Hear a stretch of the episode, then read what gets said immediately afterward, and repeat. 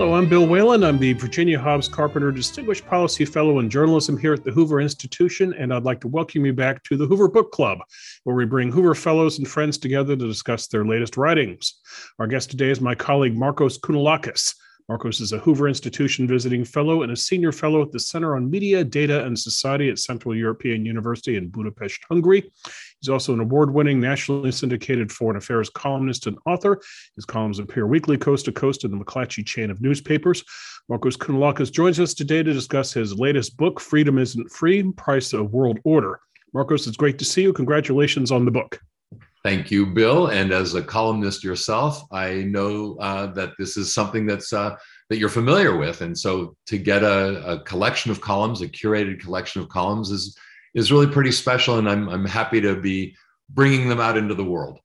Thank you. So before we get into the book, Markos, two orders of business. Number one, besides calling you sir, do I call you the second partner, the second gentleman? What what tag are you going by these days? And explain that to our audience. Right. So I do have this other moniker, and uh, it's interesting. There were Wikipedia wars about whether I should be the second partner or the second gentleman. So when my wife was elected lieutenant governor of the state of California, I suddenly had a new uh, role, one that I never run for, uh, but one that I adopted. And so, uh, of course, Wikipedia tries to define who you are. And because the um, spouse of the governor, Gavin Newsom, uh, goes by the moniker of first partner, partner and that's right that's the first time that's happened, right? It's always been First Lady. Right. Um, in part because she also has a role in government, uh, I decided, well, then I should probably be second partner. And Wikipedia agreed for a while until the uh, first gentleman, or rather, second gentleman uh, forces really took over. And so I am now going by second gentleman since that seems to be the consensus. Right. In California, the other second gentleman, because of course there's Doug Emhoff down in Southern California who's married to Kamala Harris. Yes. So he would be the first second gentleman of the country, and I'm the first second gentleman of California.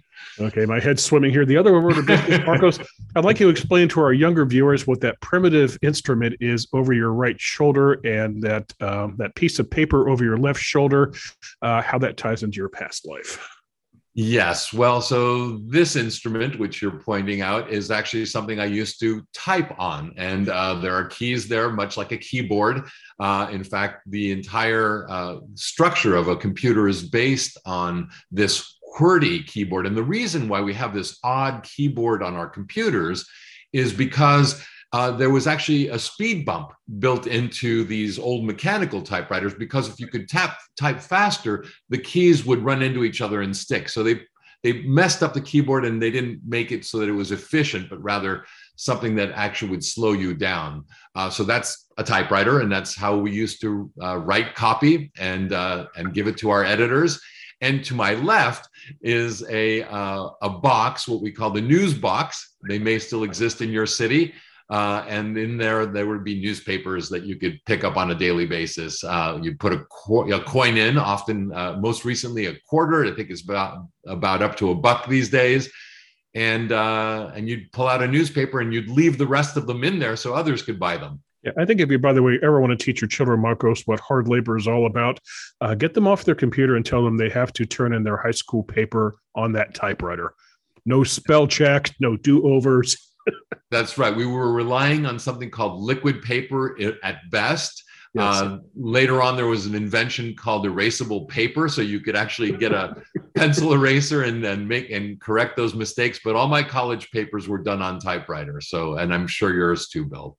Yeah, so my college days, not we'll get to the book here in a second. In my college days, Markos, there was a healthy community of little old ladies near my college, all of whom made good money each year, writing, you know, just typing out people's term papers constantly. Right. Well, there you have it. You know, and so this is how we did it. And, and as you say, you know, it, the unique aspect of it is you really had to learn to edit in your head and before you hit the keys so that uh, because you didn't have the ability to move right. paragraphs in the same way in fact the way we would do it is we would right. Use scissors, cut into the paper, and then reposition it on another piece of paper. That's how we cut and paste. That is literally what we did.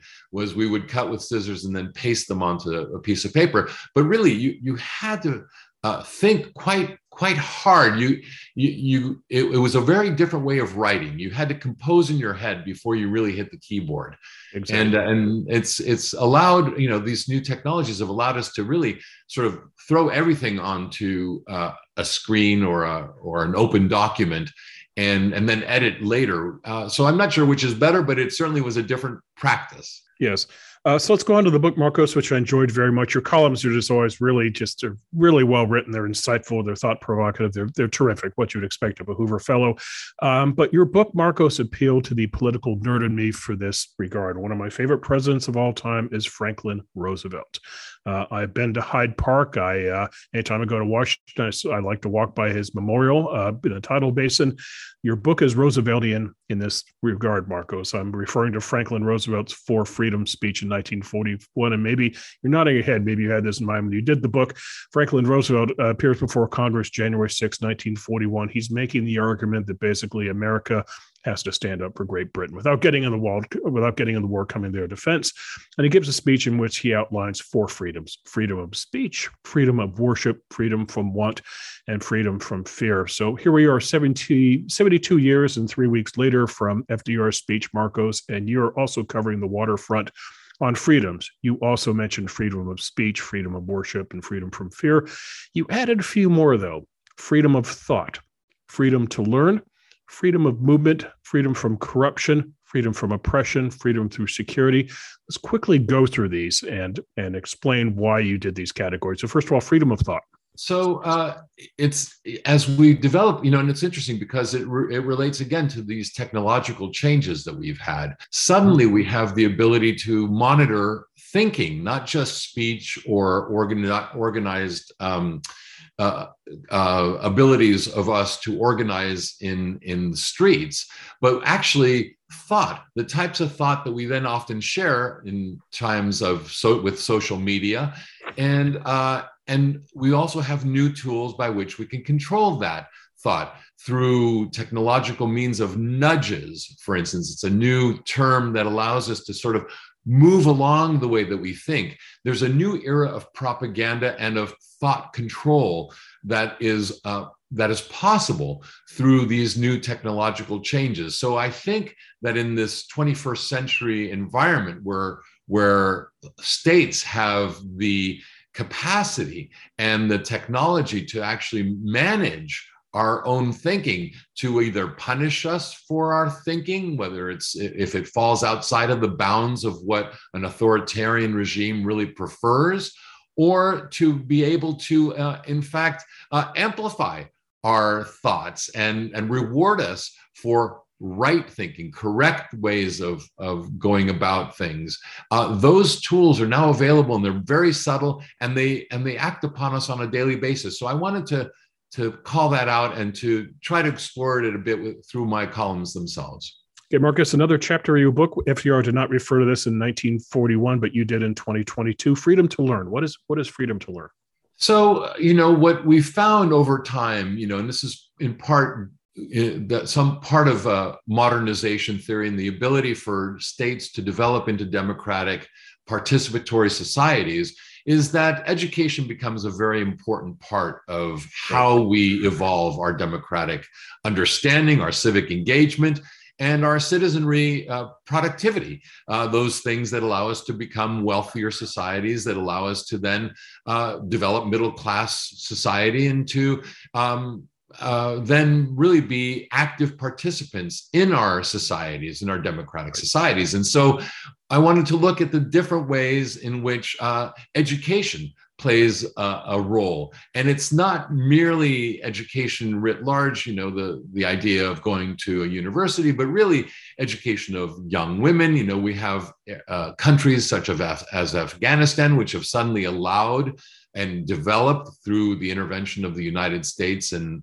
and allied forces to uh, develop educational institutions those are not givens in many parts of this world. And in fact, uh, they are restricted in other parts of the world. So I wanted to call that out as well as an important part of this development towards democracy. All right. Speaking of restrictions, Markos, freedom of movement. What is freedom of movement?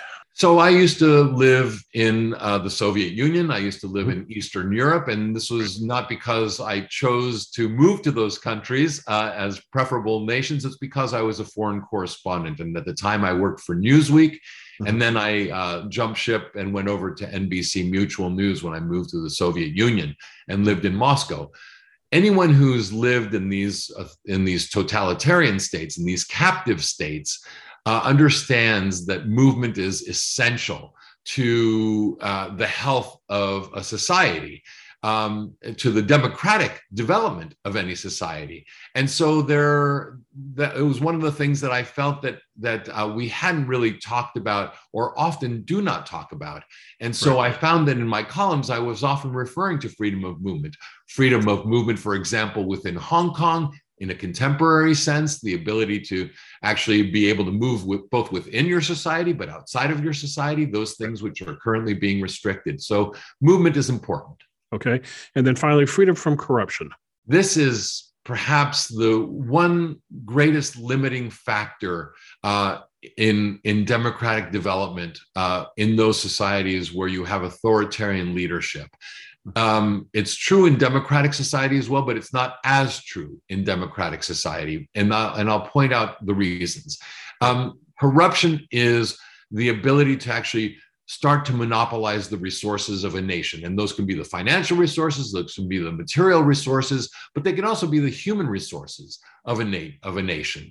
And so, what we pride ourselves in uh, in our uh, in our democratic societies is the level of uh, an, a high level of transparency that allows us to then call out corruption to identify it and then to correct. And we we pride ourselves on having a, a self-correcting system. That is not true in authoritarian states and that corruption tends to feed on itself and make a corrupt society even more corrupt now, if FDR were with us, he could have easily stolen the last three chapters of your book and attached those to his speech, but I guess the seven freedoms would be much too clunky. And my God, think of just how large of a boulder you would need to etch all the freedoms on it just to hold that. So four is easier than seven. But uh, the last three chapters of your book are freedom from oppression, freedom through security, and then finally a free world. So let's now talk about 2022, Markos, uh, uh versus 1941 freedom from oppression and freedom through security. What are you getting at here? So, uh, the overriding uh, theme here is that freedoms don't come for free, right? There that there are always trade-offs you are going to have to make. Right. And those trade-offs can be material trade-offs or they can be in terms of your civil liberties, your mm-hmm. your rights. And we make those choices every day. And we make them personally, but we also make them as a society. And, and so that's that really addresses the question of freedom through security. We decide as a nation, for instance, that we're going to spend nearly $800 billion a year on our defense department. Uh, it is a huge amount of money that we allocate for our security in the United States and also for our forward uh, leaning military to be able to actually help other nations secure their freedoms through our partnerships in, in, uh, in alliances such as NATO. Uh, in AUKUS now, in uh, with the Australia, United Kingdom, and United States alliance. So um, that is not that is a very expensive way to maintain uh, our freedoms but it's also one that we found as a society is necessary. So i go through various ways that we make trade-offs on, our, on, on both a daily basis and as a society to maintain those freedoms Let's talk now, Markos, about Ukraine and uh, what it means vis a vis this concept of freedom. Uh, you wrote a column for the Los Angeles Times in which you point out quite interestingly that one of the challenges here with Ukraine is that Ukraine entered an agreement back in the 1990s with Russia in which it gave up its nukes. But in exchange for giving up its nukes, it was given the guarantee of security. Looks like a bad deal now in retrospect. We did an episode of Goodfellows here at the Hoover Institution the other day, Markos, and our guest was Andrew Sullivan, who's a mm-hmm. very provocative thinker in many regards. And he sparked a very, very spirited conversation when he said the following. He said that, you know, we look at Russia, we look at Ukraine, why don't we let Putin have it? Because this is basically his sphere of influence. So that's my question to you, Markos. What is really at stake when you look at Ukraine and you look at Putin's designs, both on that country, but also Eastern Europe? Right. So there are a number of people, in particular those who haven't lived there and maybe don't have a stake in that in that region, uh, who see it as something far away, who uh, try to apply to Russia the same sort of concept that we have in the United States of the Monroe Doctrine, the idea that you actually should have buffer states and spheres of influence. And this is a very 19th century approach to how we should think about uh, our nation states. But if you are truly one who feels that freedoms should be inherent, that they are part of our uh, uh God given nature, then you should want to actually expand those freedoms. And, and whether you do it um, through your concept of your ideas or in some instances through active defense, uh, then then those are the trade-offs that we should consider making. And so I, am one of those who actually does feel very close to Central Europe. Uh, as you know, Bill, and I'll let uh, those viewing know, uh, my wife, before she became lieutenant governor of the state of California, was the United States ambassador in Hungary uh, part of the former Austro Hungarian Empire, uh, a nation that was a captive state during the Warsaw Pact days when the Soviet Union really dominated the region, next door to Ukraine. Right. And these are people who are uh, who who are in every way uh, the same as we are. In fact, perhaps even more educated than we are, and perhaps more productive than we are in many ways. Right. And so, um, I, I really bristle at the idea that we just let another nation uh, have its authoritarian way with another country. It's it's it contradicts what we all agree in the international community and at the United Nations regarding the sovereignty of borders. It says, you know, these people are lesser that we they should we should allow them to then be, uh, you know, ruled by an overlord uh, in another nation, in another state, from another capital, and that, uh, and it really just sort of uh, is bothersome in almost every way that um, that we give up, and so. Uh, you know, you mentioned my Ukraine piece, and we can talk about that because so uh, one of the things is it didn't have to be this way. Right. And at one point, not that long ago, Ukraine had a bargaining chip, a significant bargaining chip. Mm-hmm. And that bargaining chip was nuclear weapons. weapons. Right. Right. So at the end, yeah. Yeah. And in your Times piece, what you point out to, I hadn't thought about this, was just really a brilliant observation on your part. There's a message to other countries, and that is if you have nukes, why give them up? You know, put yourself in a position of weakness. And also, as you posit that if you don't have a nuke, maybe it's a good time to go get one yeah and so I, I, hope that's not uh, so i don't want that to be the lesson right? In no, fact no you, you know you're not encouraging it but you're just saying that you know actions have consequences and a consequence might be that some country that feels threatened might feel the need for a wdm wmd some need of deterrence.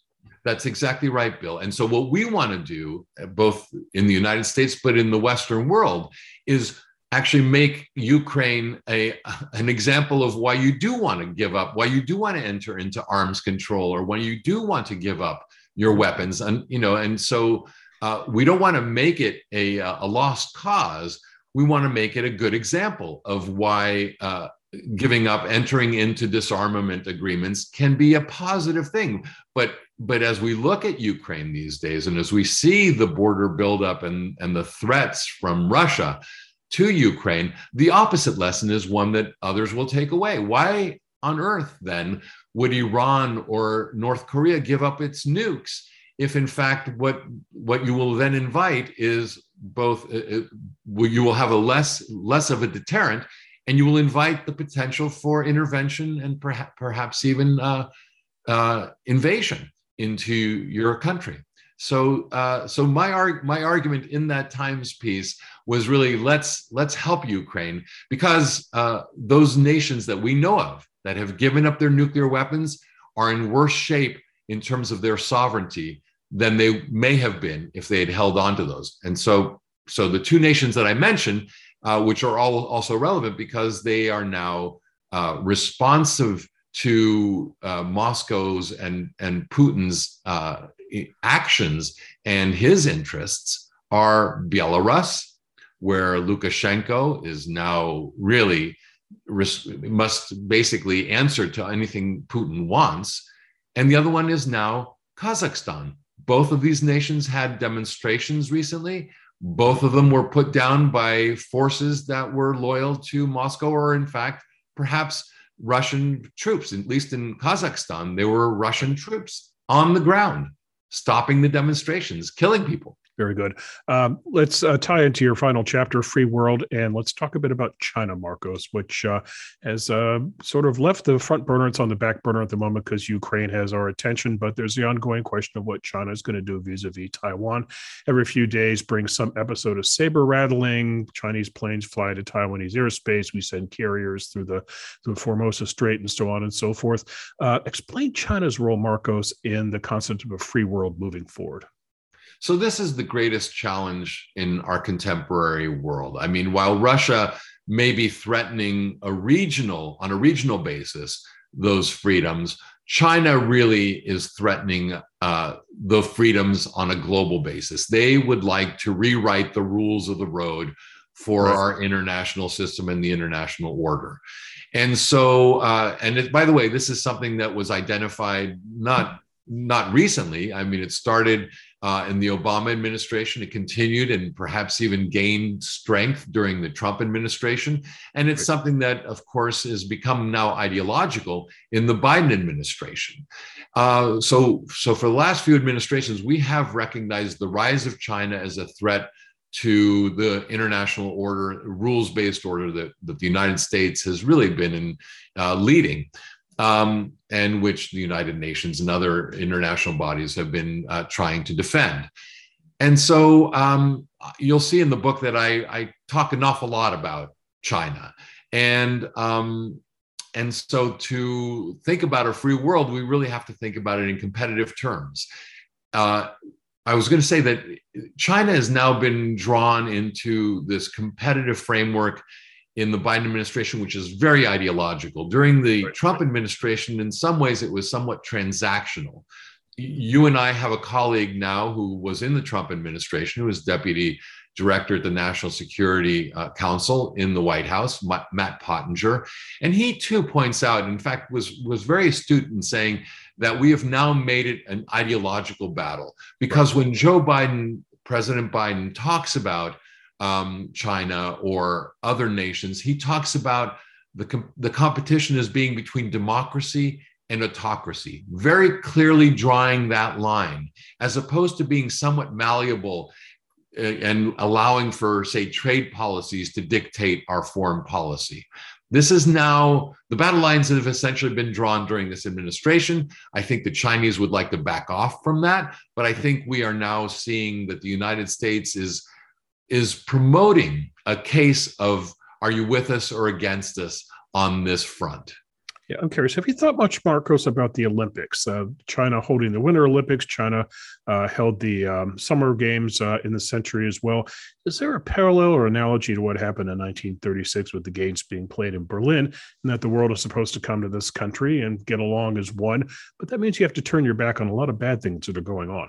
Yeah, so it's interesting. So I was at that 2008 Olympics, and uh, I sat in right. I sat in the front row, uh, facing uh, the leadership and watching uh, President Bush come into that, and and and really being overwhelmed by the spectacle and the scale of those games. And that truly felt to me as if it, it, had a 1936 parallel. It was really China's coming out party. Everything symbolically represented the the fact that China was no longer rising, but that it had arisen, and that it was now, uh, in its own mind at least, uh, at parity with the United States, considering itself a great power. And so everything since then has sort of been building and uh, and I think these Olympics are not going to have that character, in part because it's the Winter Olympics, and uh, you know it's not everyone in the world participates, with the exception of maybe the Jamaican bobsled team and a few others that don't sort of come from the southern part of the world. But it's also going to be the pandemic Olympics. So there's, you know, you're going to have an Olympic Games with virtual crowds, and you know, who knows how many athletes. Uh, and no diplomatic representation. So they're not going to be able to have that level of spectacle this time. Uh, I think more what it's going to represent is going to be a, a pause in some of their more aggressive act, actions uh, right. in the world and, and maybe just a time for them to reassess both the Biden administration and the global sphere, uh, looking for opportunities, testing the temperature, and, and maybe having some side summit meetings with those leaders who do show up in Beijing to, uh, to meet with uh, Xi Jinping. Right. Since we talked about uh, Putin and the theory of sphere influence, Markos, let's turn closer to home and let's look at the United States of America and the theory of Mare Nostrum, that the Caribbean is our ocean, our backyard, if you will. You write for the Miami Herald, so I know you've written often on these topics. I think we did a podcast on this a few years ago about Venezuela. Let's look at Cuba and let's look at Venezuela and let's talk a bit about those nations moving forward.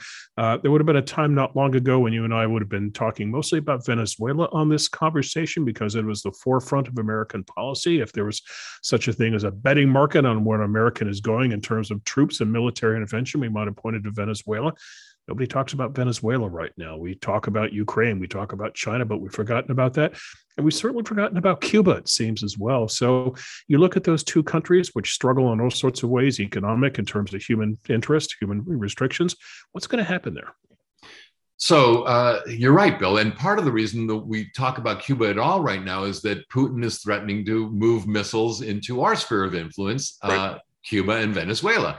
And we know for a fact that Putin also has troops uh, in Venezuela, or at least advisors, who are working with Nicolas Maduro to make sure that he remains in power. Uh, uh, Russia's interest extends to Venezuela for very other for another very important reason. It's an oil producing nation, and so Putin is doing his best to build relations with those other oil producing nations. And remember, Venezuela began OPEC, they were the initiator of, of the cartel.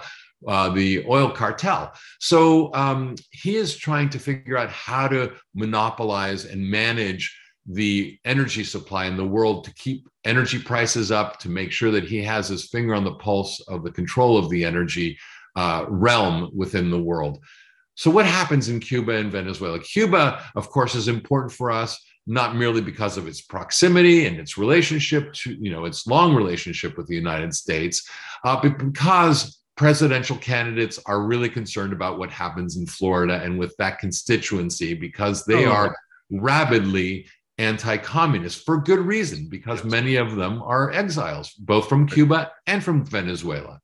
In fact, I would say that Miami, where I got to read the daily paper because I write for the Miami Herald, is the capital of Latin America in many ways. It is where a lot of the wealth resides, a lot of the intellectual capital resides, and it is our jump off point for our policy and our and our domestic relationship to that area.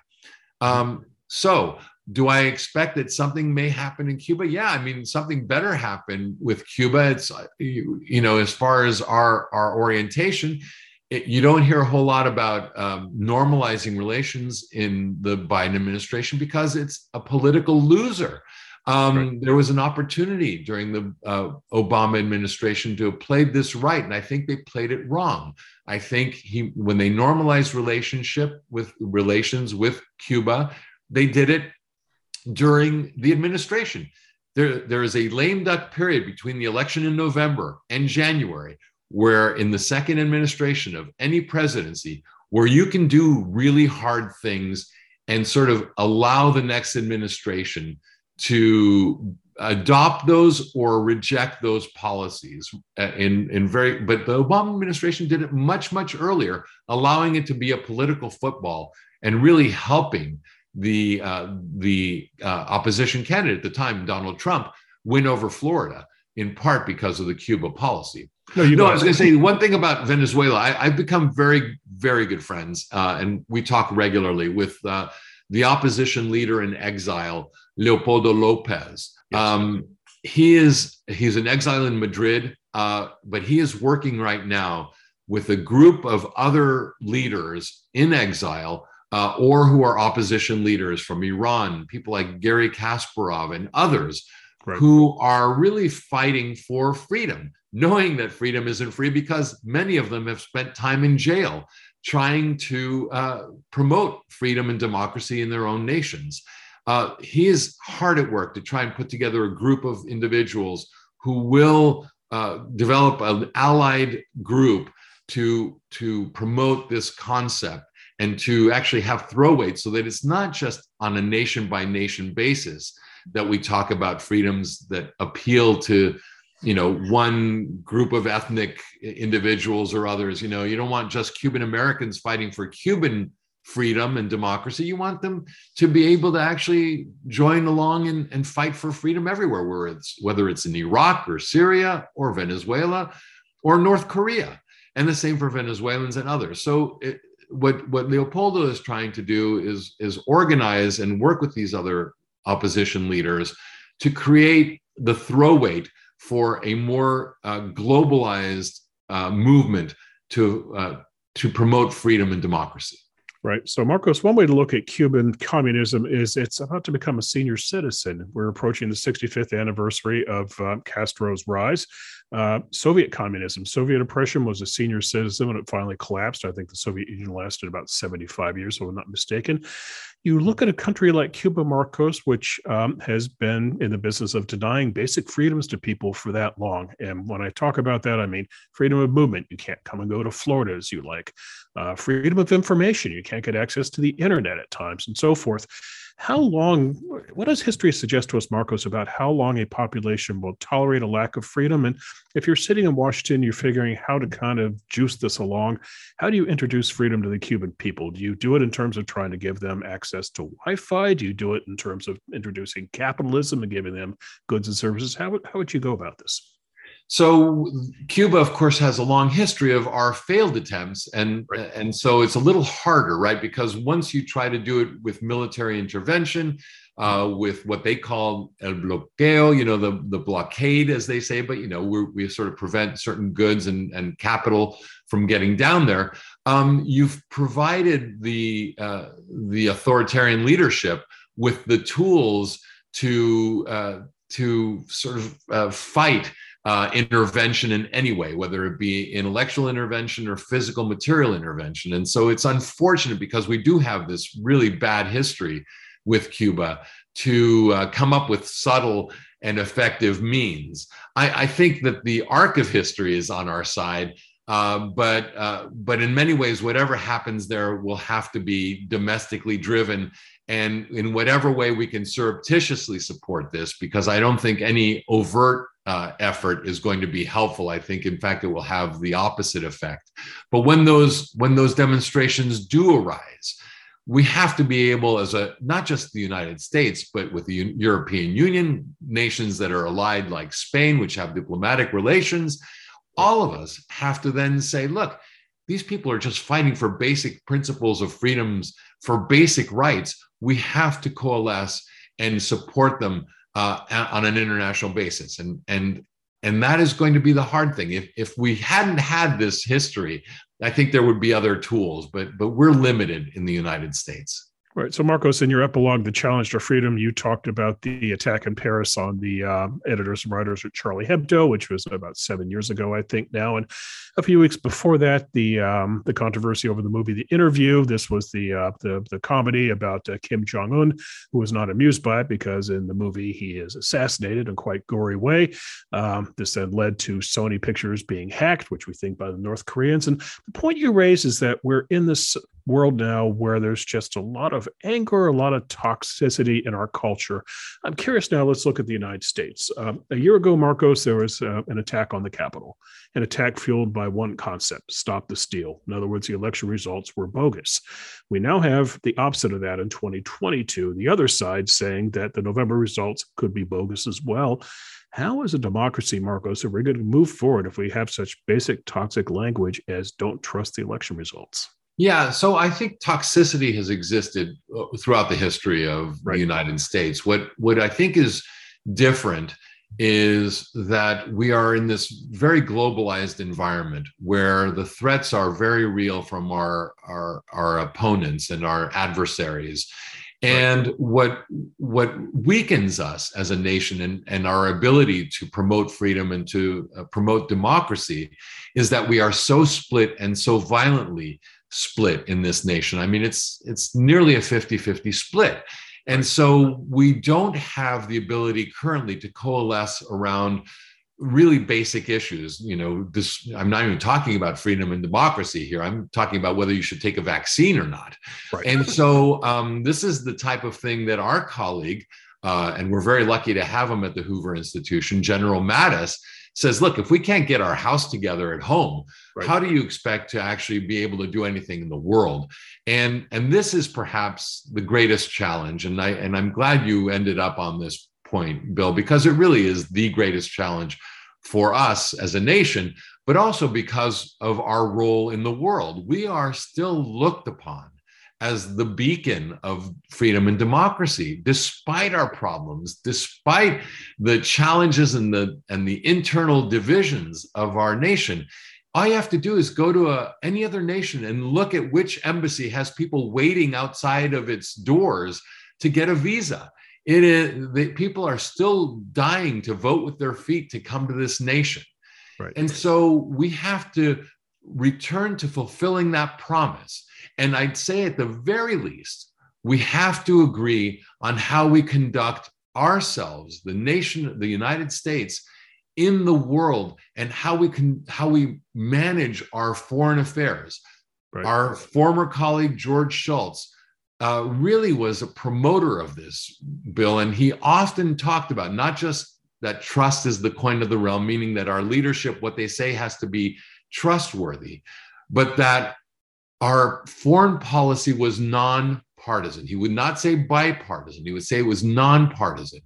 If you look today, you know, and, and this will be true, you'll see that even our policy towards how we should perceive of Russia Right. Your, your example of what Andrew Sullivan said is a great example. There are people on, on both sides of the Democratic and Republican side of the House who feel that maybe for, for different reasons, some because they feel ideologically aligned with Putin or they feel that we shouldn't be interventionist, others because we they feel that we should be really isolationist in our in our approach uh, towards foreign policy. But whatever the reason, we do not have today a singular approach to some of our greatest adversaries in the world. And by the way, they're not making it any easier. They are fueling the fire of division within our nation.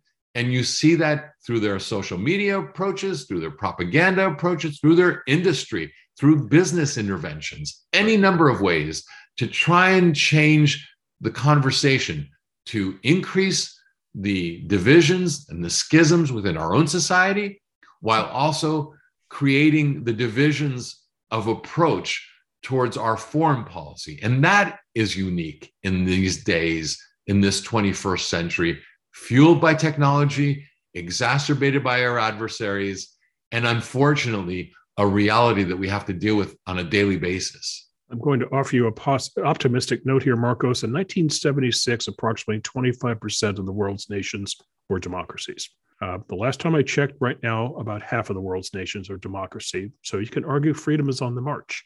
Now, the bad news. According to the World Bank, global extreme poverty rose in 2020 for the first time in two decades. Three reasons why the World Bank claim Markos all they all begin with the letter C. One is COVID, the second is conflict, and the third is climate change.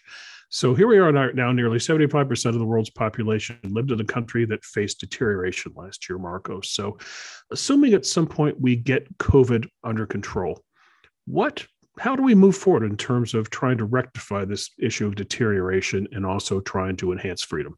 Um, well, I'm glad you at least uh, you know, thank you for those statistics, Bill, because it's it's something that our colleague Larry Diamond, who is also at the Hoover Institution, I call him the doctor of democracy, talks about a great deal, and he puts it in the frame of there is a democracy recession, uh, and that that some of these challenges that you've mentioned are in fact feeding this uh, op- this uh, recession but uh, I'm optimistic, and I and I've always been optimistic. It's part of the reason that I've written this book. And if you read through my columns, I think you'll find that they always do um, side and fall on the side of optimism because I really believe that that uh, humans and and citizens really opt for freedom, rights, liberty, and democracy, uh, right. given given the opportunity and given the conditions. And so it's a question of how do we fight for those conditions. And uh, and if you follow Larry's frame and his his framework of calling it a recession well that means that we're maybe in a business slump you know that in fact these things are cyclical but it but at the end of each cycle we see a rise to a new higher plateau. It's going to be a little more challenging with china. The bets we've made on china in the past have not paid off. We thought that if we if we played nice and we invited them in and we allowed their economy to flourish that there was a way for that that the natural progression would be that with economic development there would be democratic development. We're mm-hmm. finding that's not the case. We'll see as these covid and other challenges that you've brought up climate change and the like exacerbate globally whether or not their leadership can manage these crises. Because I don't know if you've been to Beijing lately, but the last time I was there, and I was there for the Belt and Road conference uh, during the Trump administration, I could barely breathe. I could barely see down the street.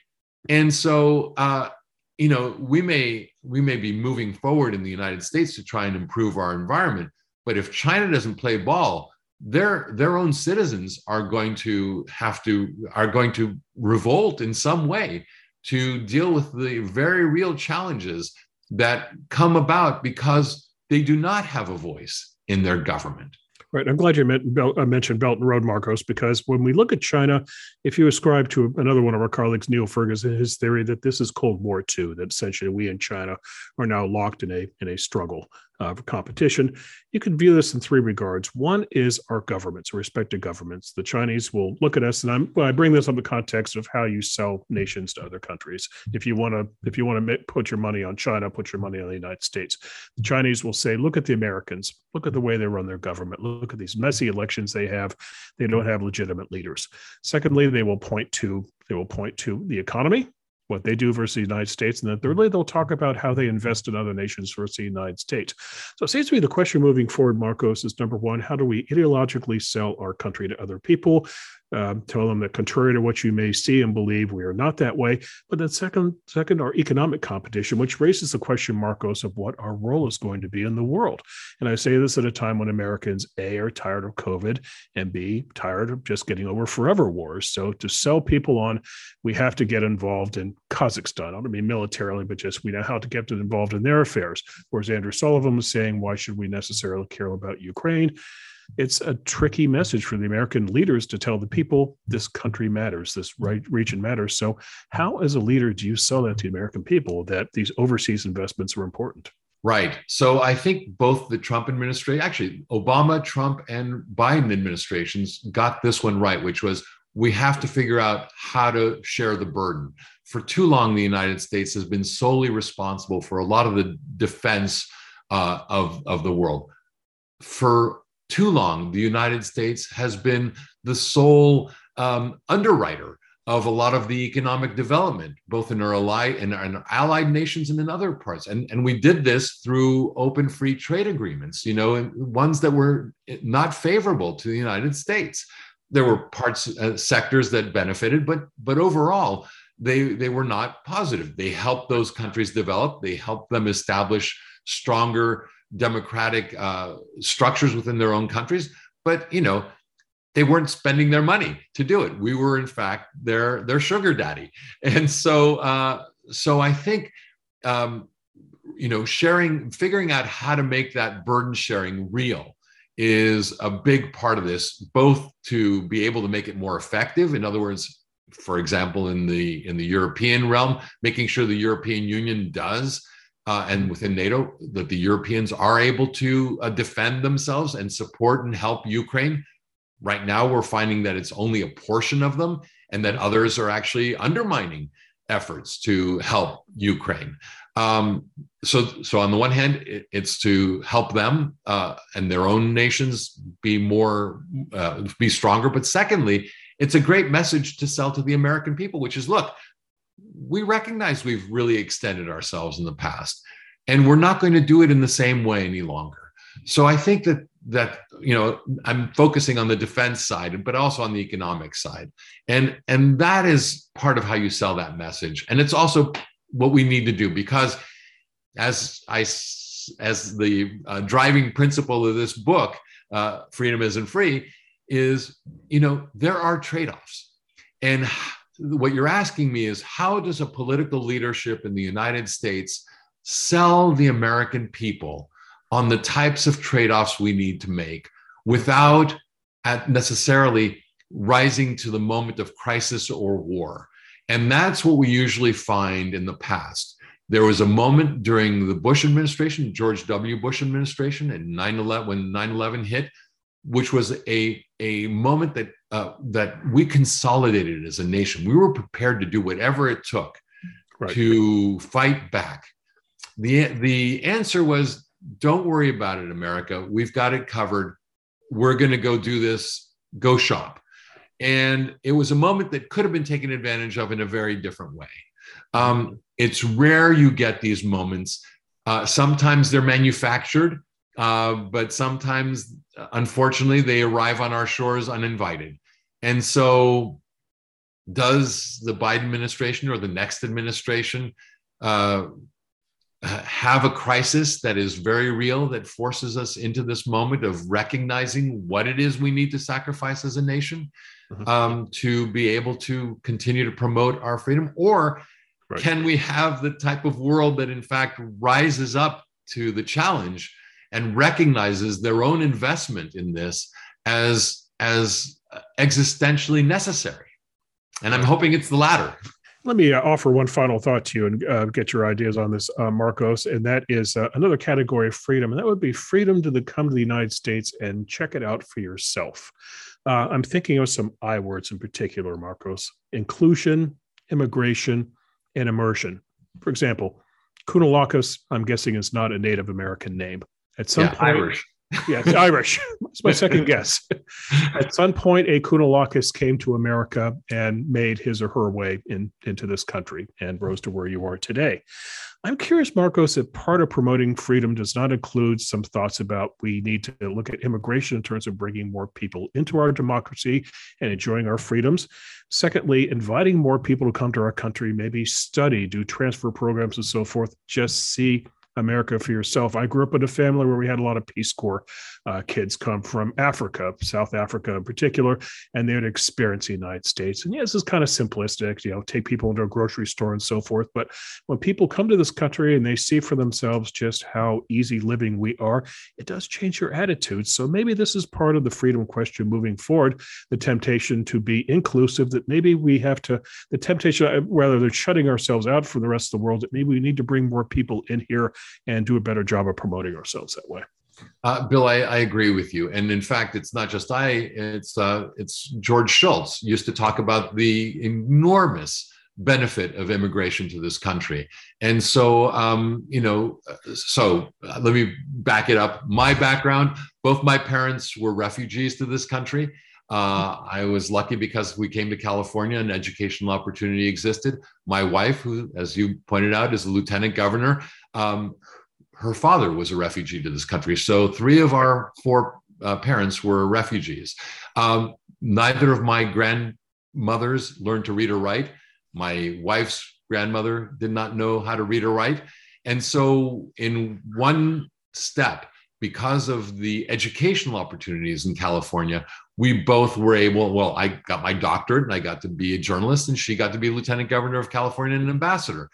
Enormous social mobility thanks to this nation. And I think that anyone who comes here recognizes that while we're not necessarily representative of everyone who enters this nation, we mm-hmm. certainly are an example of the opportunity and the possibility of what can be achieved in this nation.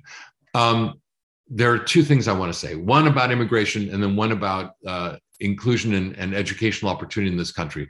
I'll start with the education. I used to be, President Obama appointed me to the Fulbright uh, board, the Fulbright Scholarship Board, which is run right. by the State Department. There is no greater benefit to this nation than bringing smart, hardworking people into this country to study, to learn our society, to go to places like Western Kentucky and Kansas State and right. really see what this what this nation is about, who makes it up, what our people think, and and how truly generous and wonderful uh, the people of the United States are. Um, Tom Friedman, the uh, columnist for the New York Times, once said that with every degree that um, is handed out in the United States, we should staple a green card onto the back of it so that those people uh, have a path to both enter and be productive within our society. We've got difficult immigration politics in this country, which would make that very difficult. But, but I think were something like that possible, I would be supportive. The the immigration question gets so convoluted because of this question of how do we control our immigration? Every nation needs to control its immigration policies. And and i'm all for uh, you know if you want to find a, a, way to sort of get people to wait in line in autocratic nations outside of the us embassy expand our lottery system you know? Just say okay anybody who wants to be part of this lottery system to come in and and they're they'd spend much more time trying to get on that lottery than they would in the lottery that would get them a little bit of a few rubles in uh, in Moscow. Uh, so uh, we haven't figured this problem out. It's a complex problem because of the politics of immigration and the size of our border. But uh, but I couldn't agree with you, George Shultz or Tom Friedman more that that the key to this nation has always been managed uh, but oh, but but but welcoming immigration that allows for us to continue to bring in new ideas, new people, uh, adding to the diversity and to the greatness of this nation. So, Markos, after you publish, you now have to promote. So, in this kind of weird COVID, post COVID, kind of over it, still have to be careful about travel. Uh, how much promotion do you actually get to go on the road versus uh, interminable Zoom calls like this one? Yeah, almost none. uh, no, it will be a, a, series of Zoom calls, but you know we have uh, great colleagues at Hoover who also said, you know, if you want to promote your book, you should write some opinion pieces. So, as you noted, I wrote one for the LA Times. I'm uh, I'm in the process of write, writing one right now about golf and democracy, uh, and so uh, you know one of the things I love doing in my pieces is to be able to bring foreign affairs home in a relevant way. And you know you it's not the thing that people pick up their newspaper or go to their website to go to first. They're you know foreign policy and foreign affairs is so distant that uh, it's always a challenge but it's one that i love meeting uh, is how do you bring the most complex and distant issues that affect us at home? How do you bring them home and how do you make them relevant so if I'm going to talk about you know freedom of expression, I'll talk about Beyonce and and how she, for instance, uh, really uh, is is symbolic of the type of creativity that we have in this country. So uh, golf and democracy. Uh, I haven't started writing it, but it's on my mind. It is how I'm going to bring a certain level of democratic uh, discussion to uh, my compatriots and my readership. Okay, so moral of the story: if you want to live free, put a ring on it. That's exactly right, Bill. That's the extent of my Beyonce news uh, music catalog. hey, Markos, thanks for joining us today, and I hope you enjoy your mostly virtual book tour. Thank Vitalik and Markos Kounalakis' book is Freedom Isn't Free, The Price of World Order. It's available online, including that gigantic website named after a river in South America that sells books. If you want to follow Markos on Twitter, he is on Twitter. His Twitter handle is, I'm going to take a deep breath here, at Kounalakis M. And you spell that, ready? Here we go at capital K O U N A L A K I S capital M at Kounalakis M. Did I get that right, Markos? Yes, you did. Thank you, Bill. Hey, you can also subscribe to the Hoover Daily Report, post Markos commentary and interviews. You go to Hoover's website to do that. That is hoover.org. Click on the publications tab, go to where it says Daily Report, subscribe. Anytime Markos writes or has some deep thought about something, you will get it. For the Hoover Institution, I'm Bill Whalen. Thanks for watching today. Thanks for watching the book club. Take care.